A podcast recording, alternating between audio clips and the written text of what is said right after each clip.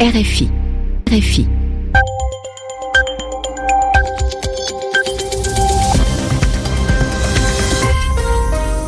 Il est 21h ici à Paris, une heure de moins en temps universel. Gilles Moreau. Bonsoir à tous, voici votre journal en français facile présenté ce soir avec Sylvie Berruet. Bonsoir Sylvie. Bonsoir Gilles, bonsoir à tous. Dans l'actualité en Afrique du Sud, changement à la tête de l'ANC, le parti au pouvoir. Avant de quitter son poste, l'actuel président du parti, Jacob Zuma, a reconnu que son bilan n'était pas bon. Vous l'entendrez dans un instant. En Autriche, plusieurs personnalités d'extrême droite entrent au gouvernement à des postes importants, affaires étrangères, intérieures et défense. Au sommet également de ce journal, le décès mystérieux d'un milliardaire au Canada. Lui et sa femme ont été retrouvés sans vie.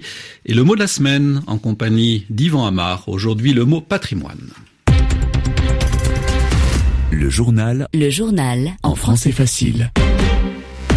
L'ANC, le parti au pouvoir en Afrique du Sud, est actuellement réuni à Johannesburg pour désigner son nouveau président qui succédera à Jacob Zuma. Et la lutte s'annonce très serrée entre le vice-président Cyril Ramaphosa et l'ex-femme du chef de l'État, Kosazana Lamini Zuma. Le résultat de l'élection sera connu demain dimanche.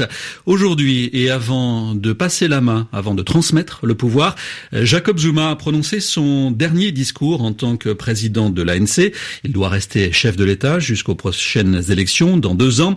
devant des milliers de délégués, il a reconnu que le bilan de son parti au pouvoir n'était pas bon, par exemple dans la lutte contre la corruption.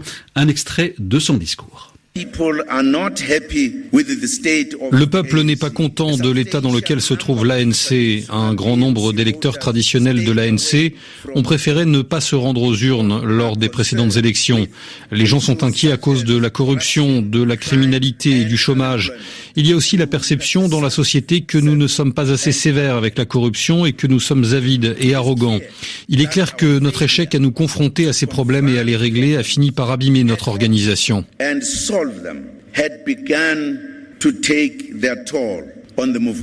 Jacob Zuma au congrès de l'ANC à Johannesburg, un extrait de son discours recueilli par Lisa Fabian. En République démocratique du Congo, le projet de révision électorale a été adopté au Parlement. C'est la première étape d'une série de votes qui devrait aboutir l'an prochain au départ de Joseph Kabila. L'opposition a voté contre la réforme électorale et continue de réclamer euh, le départ du président dès la fin de cette année. Toujours des manifestations au Togo, dans la capitale euh, Lomé aujourd'hui. Des milliers de personnes ont défilé à l'appel de l'opposition euh, pour protester contre le régime du président Faure Gnassingbé. Des milliers de Palestiniens ont assisté aujourd'hui aux obsèques de quatre manifestants tués vendredi par des soldats israéliens en occupée et dans la bande de Gaza. Les Palestiniens sont en colère contre la décision des États-Unis de reconnaître Jérusalem comme capitale d'Israël.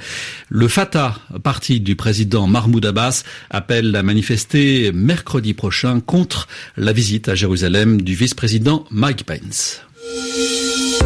Le journal en français facile. L'Autriche devient le seul pays d'Europe occidentale avec un parti d'extrême droite au pouvoir. Un accord de gouvernement a donc été conclu à Vienne entre le parti conservateur du jeune chancelier Sébastien Kurz et le FPE, parti d'extrême droite, qui se voit confier plusieurs importants ministères. Correspondance à Vienne d'Isorias. Le FPE a de quoi se réjouir. Certes, il obtient six ministères, deux de moins que le Parti conservateur, mais ce sont des ministères d'importance, intérieur, affaires étrangères et défense notamment. Le parti dirigera donc à la fois les militaires, les services secrets et la police, ce qui inquiète d'ores et déjà l'opposition. Le porte-parole des Verts dénonce ainsi un gouvernement qui ouvre la voie à un État sécuritaire. L'opposition qui regrette également la nomination de certaines personnalités, notamment notamment Herbert Kickel, futur ministre de l'Intérieur, euh, connu pour avoir été la plume de Jörg Haider, l'ex-chef sulfureux du FPE, aujourd'hui décédé. Les conservateurs, eux, obtiennent les ministères de l'économie, des finances, de la justice ou encore de l'éducation. Mais fait important, Sébastien Kurz, le futur chancelier, a exigé que les questions européennes lui reviennent. Il faut dire que l'Europe est sans doute le point de discorde entre les deux parties. Le FPE souhaitant se rapprocher du groupe des eurosceptiques de Visegrad, le VP étant clairement pro-européen. Isorias, Vienne, RFI. Et ce gouvernement autrichien de coalition prêtera serment, entrera en fonction lundi matin. Et revenons maintenant, Gilles, sur le décès mystérieux d'un milliardaire au Canada. Le milliardaire Barry Sherman, fondateur d'un important groupe pharmaceutique et l'une des personnalités les plus riches au Canada, il a été retrouvé sans vie, de même que son épouse, dans leur luxueux appartement de Toronto. Pour la police, il s'agit de deux décès suspects. Les précisions sur place de Marie-Laure Josselin. Avec une fortune estimée à plus de 2 milliards d'euros, Barry Sherman était un des hommes les plus riches du Canada.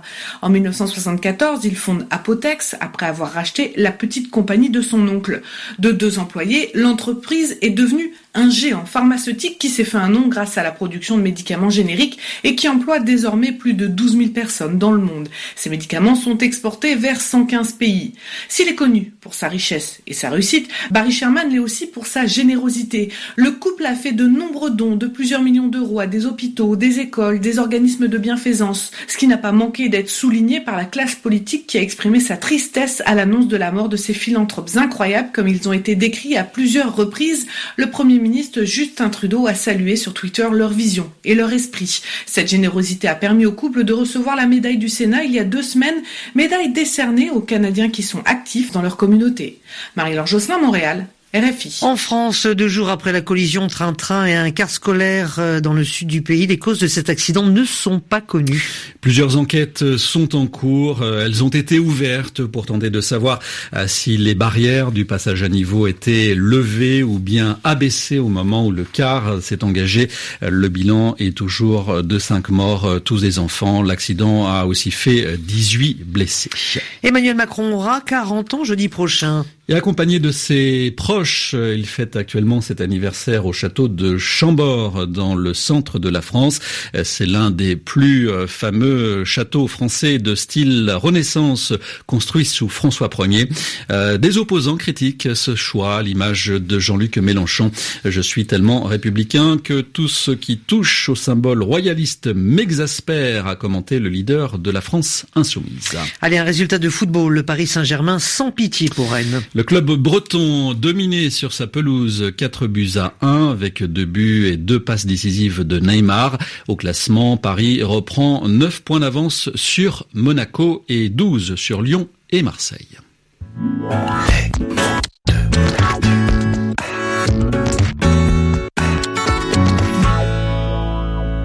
De refermer ce journal, nous retrouvons Yvan Amar pour le mot de la semaine. Aujourd'hui, le mot patrimoine. Les ministres du gouvernement actuel en France viennent de faire leur déclaration de patrimoine, c'est-à-dire qu'ils ont fait connaître au public ce qu'ils possèdent.